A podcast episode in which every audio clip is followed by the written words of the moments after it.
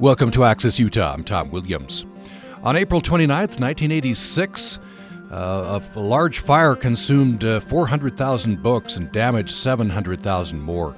Investigators descended on the scene, but more than 30 years later, the mystery remains did someone purposefully set the fire to the library, and if so, who? Weaving her lifelong love of books and reading into an investigation of the fire, best-selling author Susan Orlean tells the broader story of libraries and librarians in her new book called The Library Book. And along the way, she showcases the larger, crucial role that libraries play in our lives, delves into the evolution of libraries across the country and around the world, and introduces us to an unforgettable cast of characters from libraries past and uh, present. The website is susanorlean.com. There we learned that uh, Susan Orlean is an author, a staff writer for The New Yorker, a dog owner, a gardener, a parent, a frequent lecturer, speaker, an occasional teacher, a very occasional guest editor, once in a blue moon, movie inspiration, and doodler. Uh, she's previously author of The Orchid Thief, Rin Tin Tin, and Saturday Night. Susan Orlean, it's a pleasure to welcome you to Access Utah. Well, thank you for having me on. Uh, it's uh, such a wonderful book, uh, getting a lot of play around the country. I, I think I think you, you've stirred up some uh, some great memories of, of, all of our childhoods and, uh, and reminding us what libraries, uh, how important they are to us. Well, it seems as if everyone um, can relate to that feeling of discovering a library when they're a kid, and I'm I'm getting dozens and dozens of emails from readers who are telling me about their experience going to the library when they were a child because that's where I really began the book, talking about visiting the library with my mom and how, how enduring those memories are for me. Uh, this is Cleveland Heights, right? Uh, well, it's a suburb of Cleveland uh-huh. called Shaker oh, Heights. Oh, Shaker, you should Shaker Heights, yes. Um, and the right. li- library is pretty close. Uh, tell me about those those those trips to the library with your mother. Well, you know, my family lived, uh, it maybe was not more than a mile from the library. And my parents were both really avid library users. It was something that they grew up doing. And even at the point in their lives where it would have been easy for them to buy books, they were, they believed in taking books from the library. I went probably two or three times a week with my mother. And she and I had the same routine each and every time uh, when we would go to the library together, where we would show up, walk in the door together, both of us excited about what we were going to find on this particular trip. And then, even when I was very small, she let me go off by myself to the kids section we would each head off to the part of the library that we loved the most. And then after a certain amount of time, we would reconnoiter at the checkout desk. And I have memories of, of showing up with a pile of books that was taller than me, you know, to, to be checked out. And you know, we we would talk about our books on, on the drive home. It was just a very um sweet and memorable kind of time that we would spend together so regularly. It was took on the feel of a ritual almost mm-hmm. of heading to the library together and talking about our books on the way home and thinking about which books we were going to read first and talk about how how wonderful the librarians were and those memories were had gotten sort of dormant. excuse me, I'm getting over a cold. Um, until I began taking my young son to the library and was reminded of how how really special those trips were and how magical they felt. In, the, in by the way, uh, I understand that uh, as you were writing this book, your your mother had uh, d- dementia. It must have been quite yes. poignant to, I guess, try to relive some of those memories and uh, capture them while while she could still enjoy them with you. Exactly. Uh, the book had begun without any idea that that would be happening, and and yet something impelled me to want to think about those memories with my mom and um, and relive them. And her dementia was diagnosed shortly after I began the book, and then it became almost an urgent feeling of mine rather than just purely nostalgic. There was something urgent uh, to to make those memories permanent in some way, even as she was losing her memory. And, you know, she knew I was doing a book about the library, but very soon she really lost the ability to to understand what I was doing or to remember those trips together. Uh, you write very poignantly. Uh, I'm, I, you know, reading through the book, I'm furiously writing down some lines, of course, and uh, you say, In the library, time is dammed up, not just stopped, but saved. In the library, we can live forever. I think we can all resonate with well, that. that. Yes, it, it, was, I think, um, watching my mother be diminished progressively by her dementia. And unfortunately, she passed away before I finished the book. But preserving in the book those stories of our trips to the library made me feel that I had created a, a, a permanent record of something that was really um, had the potential to disappear as it did when her memory vanished. For her, those memories were gone, but they were on the page in a way that made them feel um, indelible. It made me really appreciate that libraries do that for all of us, for for the vast amount of human knowledge and stories and narratives. They're they're preserved in the library, no matter what happens to in, an individual. Mm. It, it lasts forever in the library. I'll throw out to listeners. I'd love to hear from you uh, your favorite library memory, uh, you know, past or, or current. Uh, it, it is bound up a lot of us with with family, you know, with parents, with children.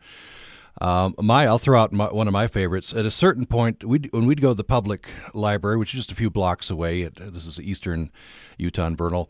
But at a certain point, I don't know if, if our family got in trouble not returning a book or something, but but at a certain point, even though we lived near the library, Dad would pack up the all the kids in the station wagon. We'd travel out into the in the countryside and go to the bookmobile.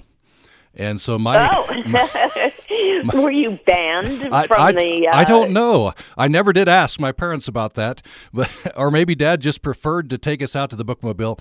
But but those are my memories of the not only the library but the bookmobile. But but it, it's the similar memories, right? The the just um, exploring the stacks of books and and wondering what you'll find.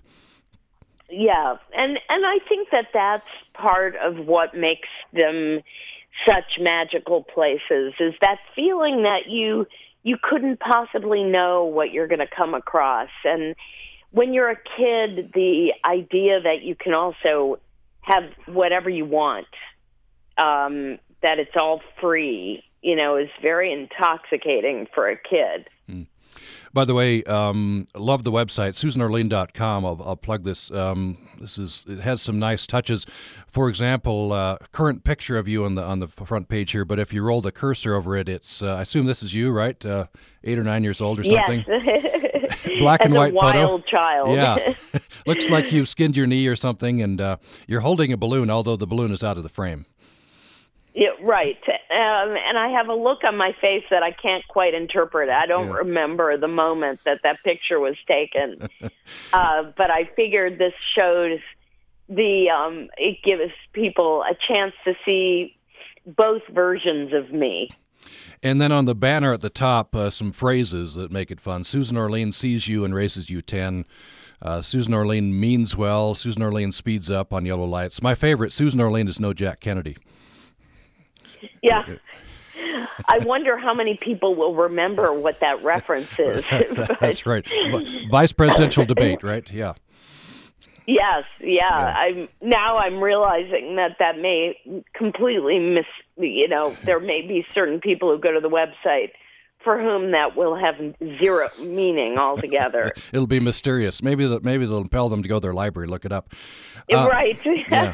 Uh, so you uh, you say your your your parents were big in the library in part because they were I guess they had depression era mentality, right? If we can get it for free, if we can borrow it, uh, and then you uh, you say you went off to college and you became an evangelist for owning books.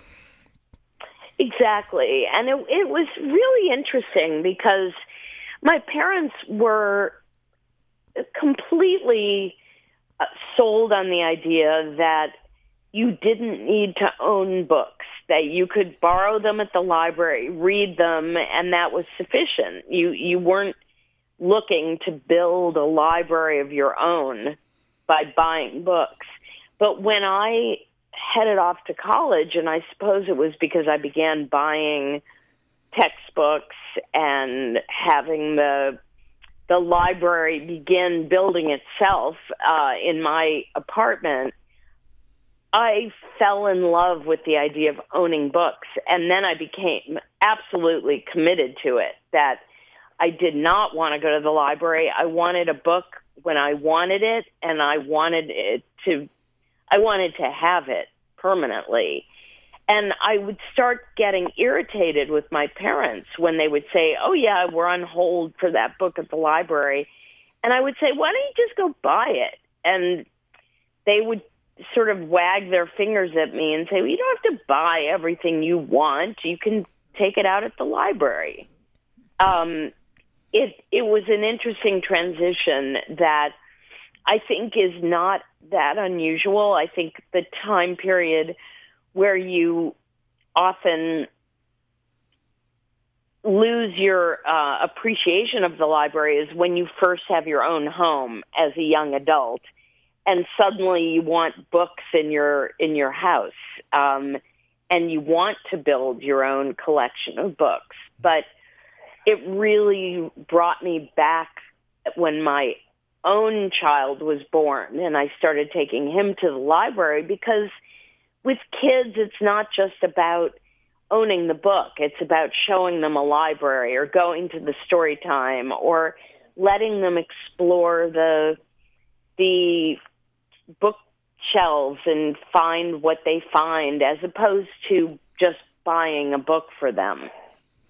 Let's take a break. When we come back, I want to hear about that. Uh, you, you, write very movingly about that uh, first trip to the library in Los Angeles with your with your son. Um, in fact, uh, books dedicated, I think, to your mother and your son. Is that the right? Yes. Yeah. Uh, one look back, backward, and one look forward. Yeah. I guess is how I pictured it. And then at a certain point, then you're you're living in Los Angeles, and you learn about this fire. Uh, I had totally missed it as well. You say is, is you went back to the New York Times on that day or the surrounding days, and it's it's the lead is Chernobyl, right? And so it's buried in the back pages. Right. It, it had the um, weird coincidence of occurring on a day when there was such a dramatic world event that this this event in LA, which was a very significant one and a catastrophic one, just got pushed to the back of the newspaper for for very good reason. Um, I hadn't thought about Chernobyl in in many, many years. And I was reminded of what a frightening time it was. I mean, nobody really knew what was going to happen and whether we were going to have nuclear fallout in the U.S. So it was a huge distraction, and it caused all other news to be shoved aside um, while we waited to see what the outcome was of the Chernobyl disaster. Let's take a break. When we come back, we'll talk about Los Angeles Public Library, the fire, and the aftermath. Some very interesting history there as well. Love to get your library memories, uh, past or present. Uh, you can email us to upraccess at gmail.com, upraccess at gmail.com. We're talking with best-selling author Susan Orlean. She's uh, author of The Orchid Thief and Rin Tin Tin, Saturday Night, and other books. And uh, you can find her at susanorlean.com. The latest book, uh, wonderful book, is called The Library Book. More following this. You're listening to Science by the Slice. Many Utahns have heard of Lake Bonneville, but not as many know about the unique imprint it left on northern Utah and southern Idaho.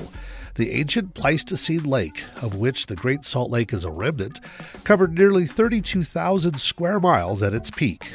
In the new online video, Geological Highlights of Cache Valley, USU geologists describe the region's geology, including bathtub rings left by the huge body of water.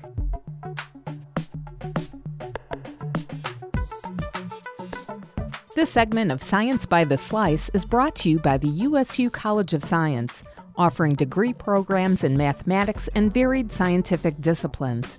Details at usu.edu/science.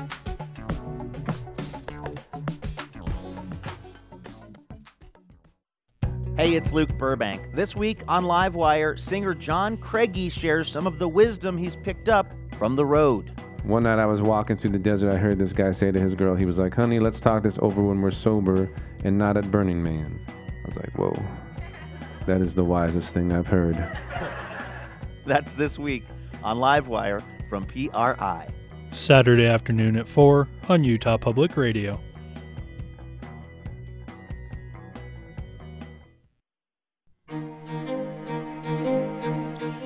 Thanks for joining us for Access Utah. I'm Tom Williams. Our guest is best-selling author Susan Orlean. Uh, the latest book is The Library Book. Uh, in the book, uh, Susan Orlean chronicles a devastating fire at the Los Angeles Public Library that happened in 1986 uh, to showcase the larger, crucial role that libraries play in our lives. Uh, it talks about the evolution of libraries, and uh, we'll talk about some unforgettable characters uh, from this book as well. So, Susan Orlean, um, you talk about uh, you your husband got a job in Los Angeles area, right? So you moved to L.A. And your right. your son gets an assignment. Uh, he's supposed to interview uh, what a public servant, right? You're thinking firefighter or something, and he wants to interview a librarian. Right, and I, I it was very funny looking back on it and thinking that I had assumed this was, you know, my my little boy who was about five at the time, and I thought, well, he'll be most interested in talking to a garbage man or a firefighter, and he said no, he wanted to talk to a librarian, and I was very proud. I thought, my I I've done something right if that's what his interest is. we went to the um you know, we were very new to LA. We had just moved. Um, it, it, this was September, and we had just arrived at the beginning of the school year. He he and I had never been to the library um, in in our neighborhood, so we actually had to look up where it was and headed over there. And as we were heading over, I was really reminded of the trips that I had taken with my mother in a way that I hadn't thought about in years. And it was it was a really emotional moment where he and I walked into the library and I felt as if I were traveling backward in time in a way that was very poignant because it, you know it felt it felt like uh, bringing something back to life that was very, very special, but I just hadn't thought about in in many years. Did you find yourself um, uh, uh, developing a ritual? You had a ritual with your mother, right? The, kind of the same things every time. Did you find that with your son? Um, well, it was the same distance to travel, and it certainly felt the same in, in terms of that moment of walking in together and then each of us he- heading off in our own direction it it it was it felt very similar to the the feeling that I had when I went with my mom. So at a certain point, you learned about the fire uh, there. Um, and, in fact, there's an interesting passage in the book. The library director uh, t- tells you he actually opens up a book and, and inhales. Right, he says you can still smell the smell the smoke in some of these books. Right. I mean, and, and I didn't know what he meant, and I asked him what if if what he meant was that people used to smoke in the library And he looked at me and he said, "No, no, from the fire." And uh, so, well, I stood there yeah. and said, "Fire? What fire?" he said, "The fire, the big fire in 1986," and it was. Fla- uh, I was flabbergasted. Um, I had never heard about this. I had no idea that such an event had taken place. I knew nothing about it. It, it was really like finding out that a volcano had erupted in LA. It had that quality of seeming like this sort of astonishing disaster that had somehow um, gone without my notice. Mm. Uh, so tell us about you've researched it obviously uh, and this is uh, this is a, a, devastating devastating fire. April 29th 1986 one of these little details that just stands out at you that you that you uncovered uh, on that very morning one fire one library official was meeting with a member of the fire department right to talk about well let's put some sprinklers in. Right. I mean one of the interesting things is that the building was built in 1926 at a time when fire prevention was pretty primitive. There were no sprinkler systems in the building. There weren't even fire doors. Um, it's a historic building, so there had always been a resistance to putting in these ugly fire doors. Um, there was really nothing except for some fire extinguishers here and there to halt the any fire that might come to be in the library. But there finally had been an acknowledgement that something had to be done to bring this building into to be, you know, more protected and and and have more fire suppression available. And weirdly, not only was there a fire official meeting with the um, with the library that day to talk about putting in sprinklers, but they were installing fire doors that day. And it seems like almost too weird of a coincidence, but it happens to be true. It, it was the moment when the library was finally saying, all right, we've got to get serious about fire protection. Mm. So this uh, and the fire alarm went off routinely, right? People weren't all that alarmed, but this turned out to be uh, uh, an incredibly serious fire. Yes, you know the fire alarm was old. The system was pretty faulty. It went off all the time, so it, it didn't create panic when the alarm went off that morning. In fact, if anything, it it um, created a sense of annoyance because people felt like, oh God, here goes the fire alarm again. And, you know, people left the building very, in a very orderly fashion, and nobody really expected anything to come of it. Um, the librarians were just waiting outside impatiently you know, figuring any minute now the fire department will come and they'll turn off the alarm and we'll go back to work and it'll be business as usual. The fire department arrived, went through the building, didn't see anything, and went to reset the alarm, but the alarm would not go back to the reset position.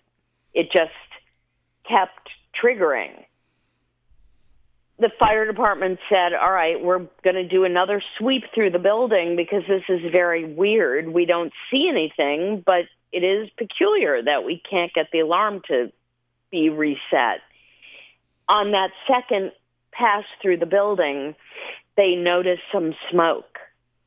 The smoke was very, a, a kind of thin trickle of smoke, but then in a very short amount of time, it, it kind of exploded and eventually the fire raged for seven and a half hours. It it raised it, it was gobbling up book after book and the temperature went up to 2500 degrees it was such a hot fire the firefighters could not be in the building for more than 10 minutes at a time because of the intense heat and the fact that they were fighting the fire in the stacks, which are very narrow and compressed spaces, very difficult to navigate with a big hose.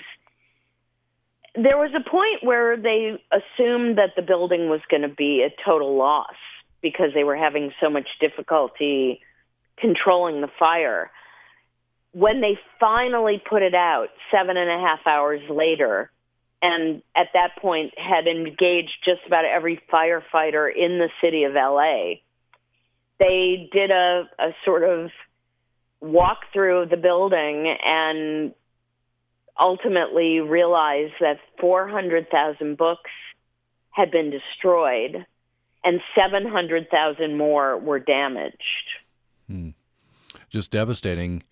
Uh, so you know, some of these volumes can be replaced. I assume were some I don't know were rare. I don't know, but uh, maybe in a, a, metaphorical sense, what what is what is lost? Especially we in our in our mindset today of a digital mindset. Well, it's just online, right? Uh, some people might think. Right. Although in 1986 that wasn't the case. Right. Right. Um, exactly. Yeah. things were not digitized and not everything is digitized. I mean, it's an important thing for people to realize that there is a lot of material in the world and in libraries that has not yet been digitized. So when they're lost, they're lost. And some of them can be replaced, but a lot of them can't. They're either rare or they're out of print or they were collected over the course of many years.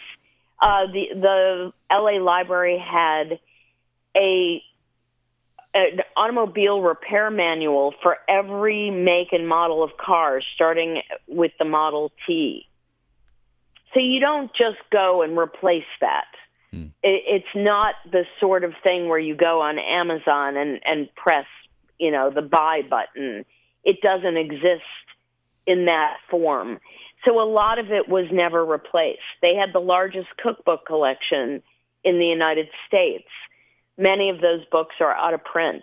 And again, even if they aren't out of print, the process of replacing an entire collection like that, it's not an easy thing to do. Um, many of these books maybe aren't out of print, but they're from small presses, from um, individual vendors that are not easy to find. I, you know, I think people think oh, you just go and get the money and go to Amazon and replace everything. But it, that that's just not what the content of a library is. So much more diverse and and broad that you you don't appreciate the fact that the material comes from many many different sources.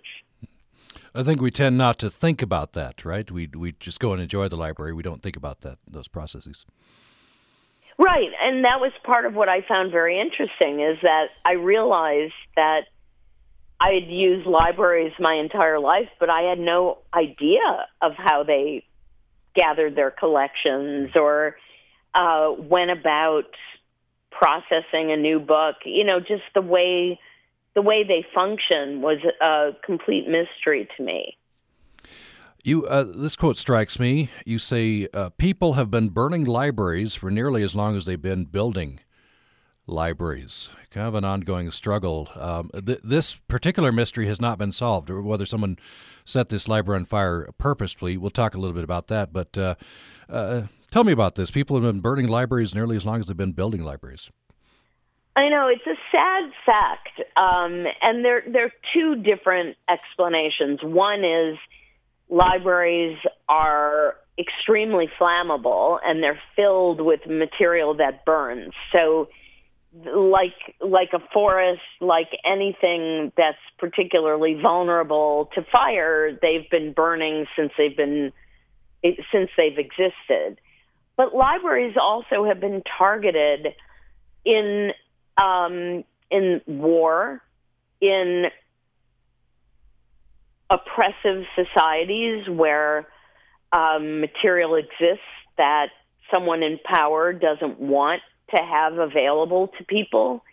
Um, it's been something that's been done since time immemorial. Um, you have a new leader in a country, and there are books that exist that challenge their authority. They just decide they're going to burn them down. But it's also something that in modern times um, has been done extensively, and probably the most devastating world event to libraries and books was World War II, where libraries were targeted, particularly by the Nazis, to um, symbolically wipe out other cultures.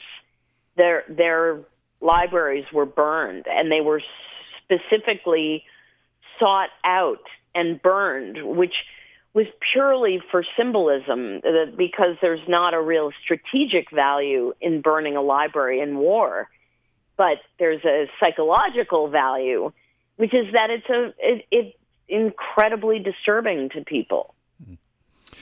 Uh, you uh, you burned a book as part of this uh, process. Uh, tell us about that. Tell tell us first the title that you. Ah, well, it was a, um, the title was, I think, appropriately enough, Fahrenheit 451 by Ray Bradbury. Yeah, I nodded my and head when I, I learned that. I I had um it it had taken me a lot of time to figure out what book I was going to burn. And let me first say the reason I burned a book was I wanted to understand the taboo nature of book burning. I think most of us would agree that it's something that seems really awful to do. Even in a day and age where we can go and replace a book very easily, there is something that makes burning a book feel really wrong. And I was curious to explore that and to understand what and why it felt so wrong. And I also wanted, in a sense, to be able to see what a book looked like burning because I was going to be writing a description of the fire, and I realized I had never seen a book burn. I'm happy to say I had never seen a book burn. Um, so this was, you know, both research but also a kind of philosophical exploration to understand why this particular act, which logically shouldn't be that big of a deal, is something that feels really taboo. And it felt very, very strange. I had a lot of trouble bringing myself to do it. And uh, uh, I guess as it was burning, as after it burned, what what did you? A lot of feelings, I imagine. Felt taboo. You said felt strange. I guess it. Uh, it un- felt uncomfortable strange. feeling. It felt, um, you know, I was sort of rushed with adrenaline because I think that's the nature of doing something that you feel is really wrong. You feel this sort of crazed adrenaline. Um, I was shocked because the book burns so quickly. Uh, it really shocked me. Um, and it made me very sad. Uh, there was just this feeling of someone's words and thoughts being evaporated that, you know, of course there are more copies of that book, but in that moment it felt really vivid as if I had erased this this set story, um, this effort by a writer to tell a story had just been evaporated. And I suppose that feeling you had, uh, that you know, on that small scale, that was writ large in that Los Angeles Public Library fire, devastating 400,000 books lost. Yeah, I mean, it just the the idea of that much written material being obliterated and knowing and and in the case of the librarians they knew how much of that was going to be very difficult to replace. Not to mention wildly expensive. Um you know the insurance that the library had covered the the building but not the contents. So the money to replace the books had to be raised. So it wasn't not only was it not a matter of going to the buy button on Amazon, it was the matter of raising um, $10 million to replace these books. And that's not that's not an easy thing to do. I want to talk just uh, briefly here, uh, then get into some of the characters, uh, fascinating characters in the book, um, including Harry Peak, who was accused of, of this arson. Um, so you write on the library on a library shelf, thought progresses in a way that's logical, but it's also dumbfounding, mysterious, irresistible. And I wonder, uh, you know, I've thought, and I'm, sure you've thought about this in today's digital world. There's a lot of conveniences. Uh, I I like sometimes the algorithm that produces, you know, the next suggestion of what to read based on what I've read before, but it kind of straitjackets me as well. Versus walking up and down the library shelf, I might be surprised and go off in a direction that I that I might like. Right, and I think that that's one of the. Um, I think, you know, the the value of a library can't be compared. Sort of, it's it's a little apples and oranges to compare what we have with the internet versus a library, and the experience of walking through a section of the library and letting your eye wander and being surprised by what you encounter is completely different from being online. And as you say having an algorithm suggest the next book or um you know that that's a very typical thing is it you know if you liked this then you'll like this. And that's a great convenience.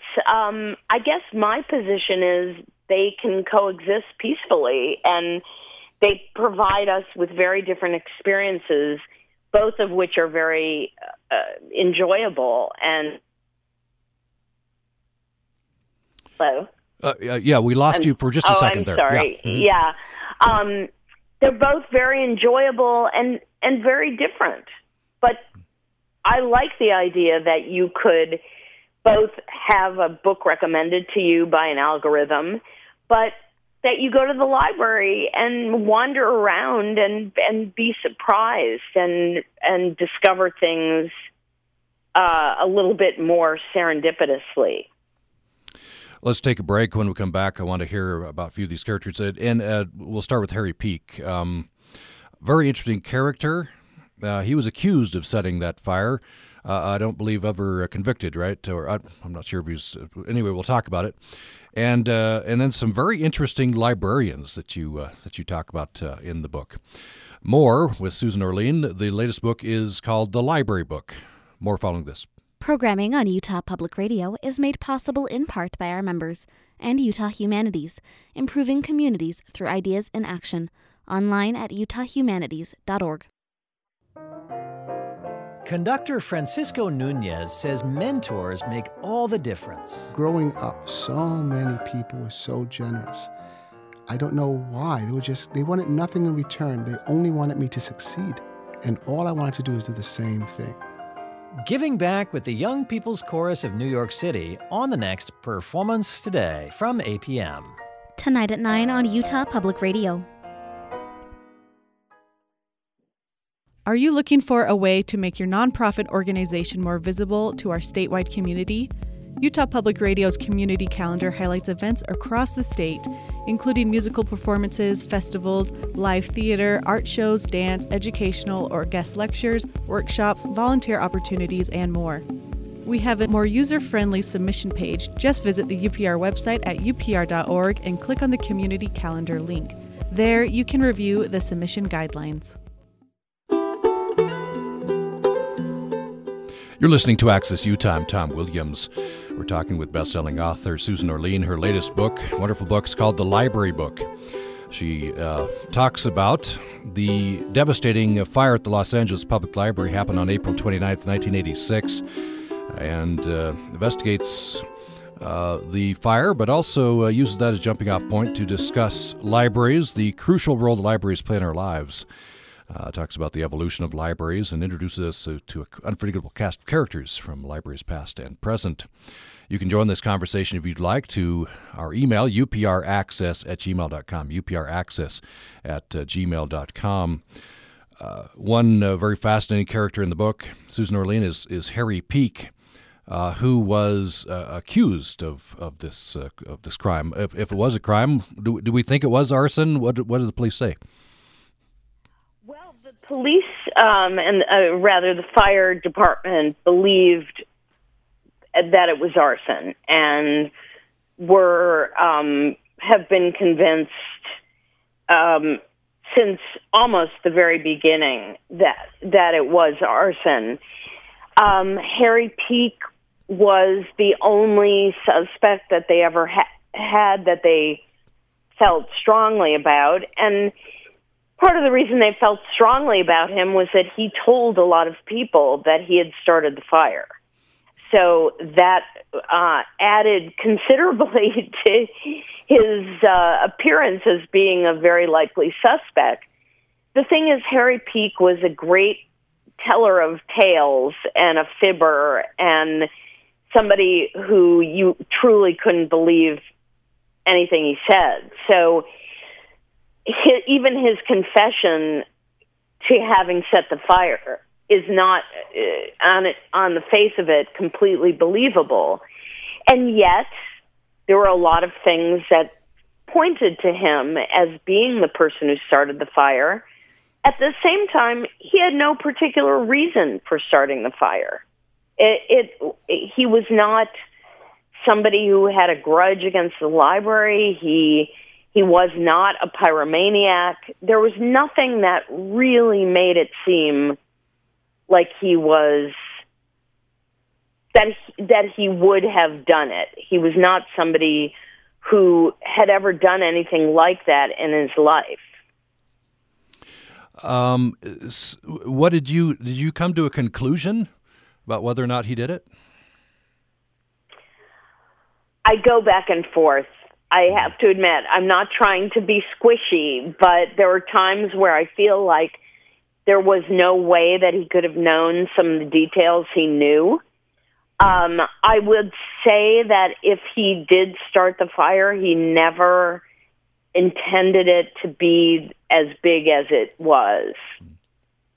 Um, there, there's an argument to be made that it was an, a fire that was accidental from some poor wiring or that the fire started spontaneously not set by an individual and that it wasn't arson. Um, it's not clear, and I guess depending on the day of the week. if you ask me tomorrow, I may have a very different opinion. Mm-hmm. By the way, um, I think this could only happen in L.A. 1987, you describe a 24 hour telethon, I guess raising money for the library. Uh, could you tell me a little bit about this? This is uh, just um, just sounds like, uh, like I say, unique. Could only have happened in LA. Yes, yes. Uh, well, they the as I mentioned, the insurance did not cover the cost of the book, so there was a, a movement, a committee formed called Save the Books that was trying to raise the $10 million needed to rebuild the collection. And a, tele- a telethon was held at a um, a church near the library that was a, a sort of famous televangelical tele televangelist named Gene Scott, who served as the master of ceremonies for the 24 hour telethon, they had celebrities come out, uh, you know, movie actors come out and read from their favorite books. They had the head of the library performing magic tricks.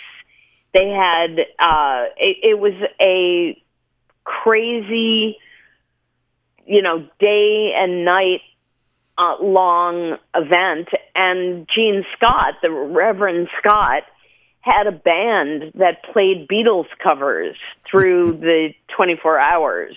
Um, so it was just a wild, wild event that people say was really a memorable event in the history of LA, which is really saying something considering what kind of stuff happens in LA. And they succeeded in raising most of the money that they needed. So it it as crazy as it was, it was successful.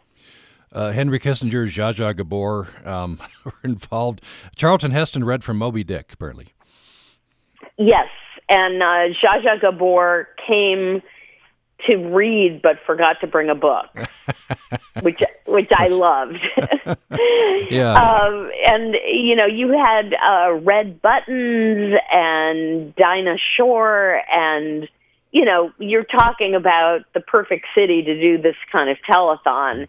And these were people who, while they may not have actively been coming to the library themselves, movie studios use the library all the time, and and it was also a, a you know a popular um, you know civic um, cause to support the library and to support the replacement of all these books. Mm. You say movie studios use the the library. What is a, as a backdrop, as a as research, as what? Uh, well, to for research, mm-hmm. it was um, used all the time for researching, particularly period movies, to look for to do research on costumes, on uh, what a, a typical kitchen in 1926 would look like, or you know whatever the studios need, they used it for their research. Mm.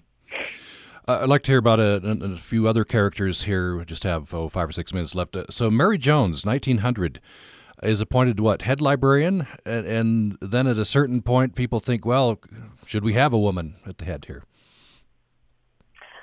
Well, this was one of my favorite sto- stories in the sense that it was such a, a kind of telling experience. Mary Jones uh, was a woman who was trained as a librarian, and she was actually the first head of the library who had training as a librarian. She worked as the city librarian for five years. Everyone felt she had done a great job, and she assumed that she would continue indefinitely. Um, and then she was called into a meeting of the library board five years into her tenure, and they said to her, uh, We'd like you to resign. And their explanation was, I think we would all agree that it would be better to have a man run the library. And, you know, this was early on in the history of um, gender uh, rights, and there was no protection for any any wo- woman in a workplace. Nevertheless, Mary Jones basically said that's ridiculous.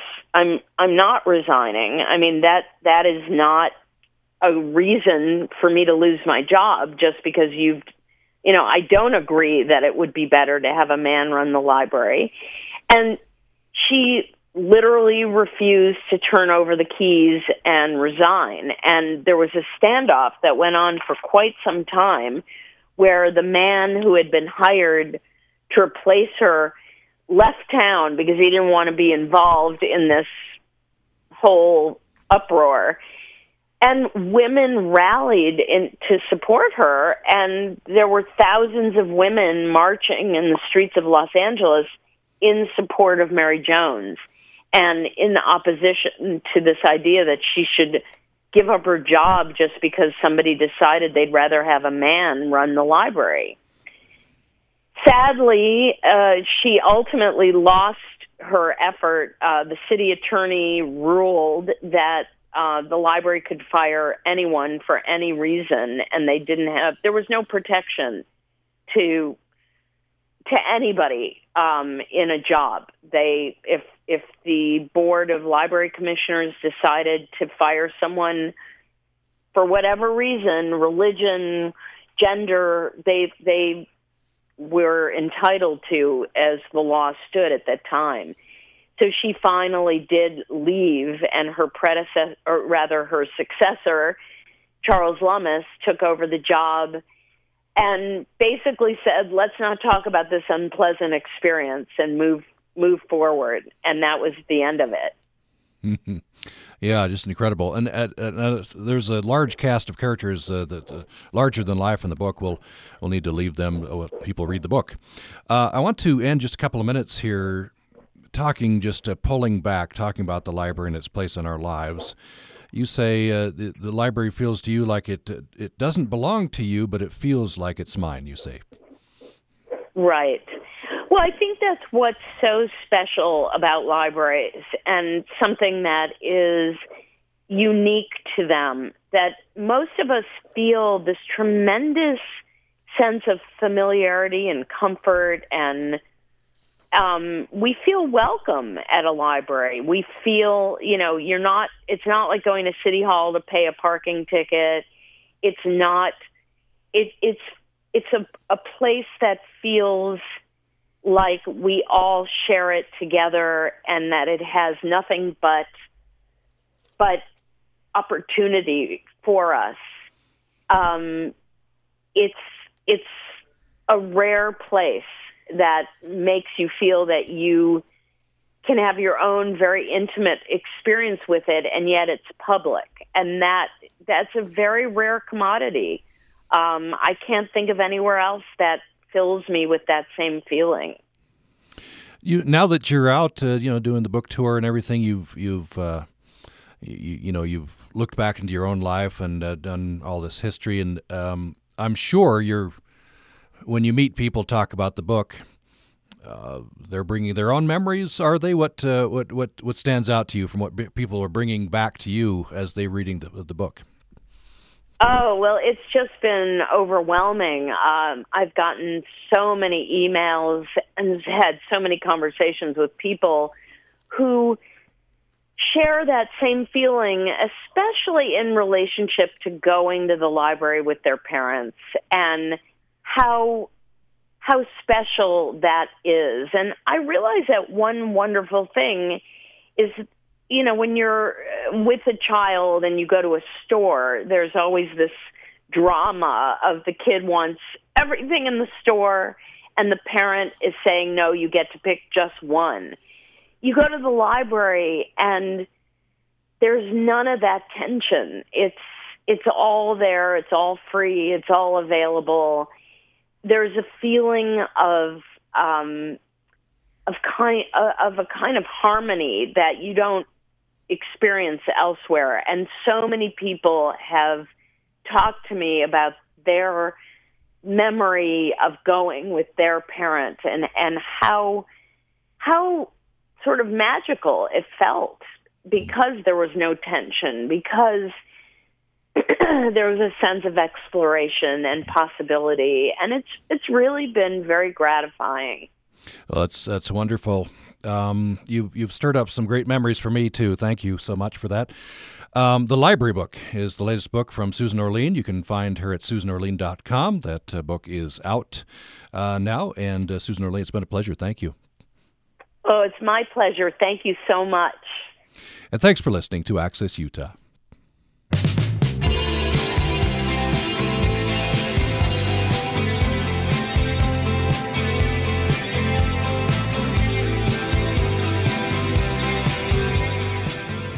You're listening to Utah Public Radio, a statewide service of Utah State University and the College of Humanities and Social Sciences. KUSR Logan, KUSK Vernal, KUSL Richfield, KUST Moab, KCEU Price, KUSU FM Logan, also heard at upr.org.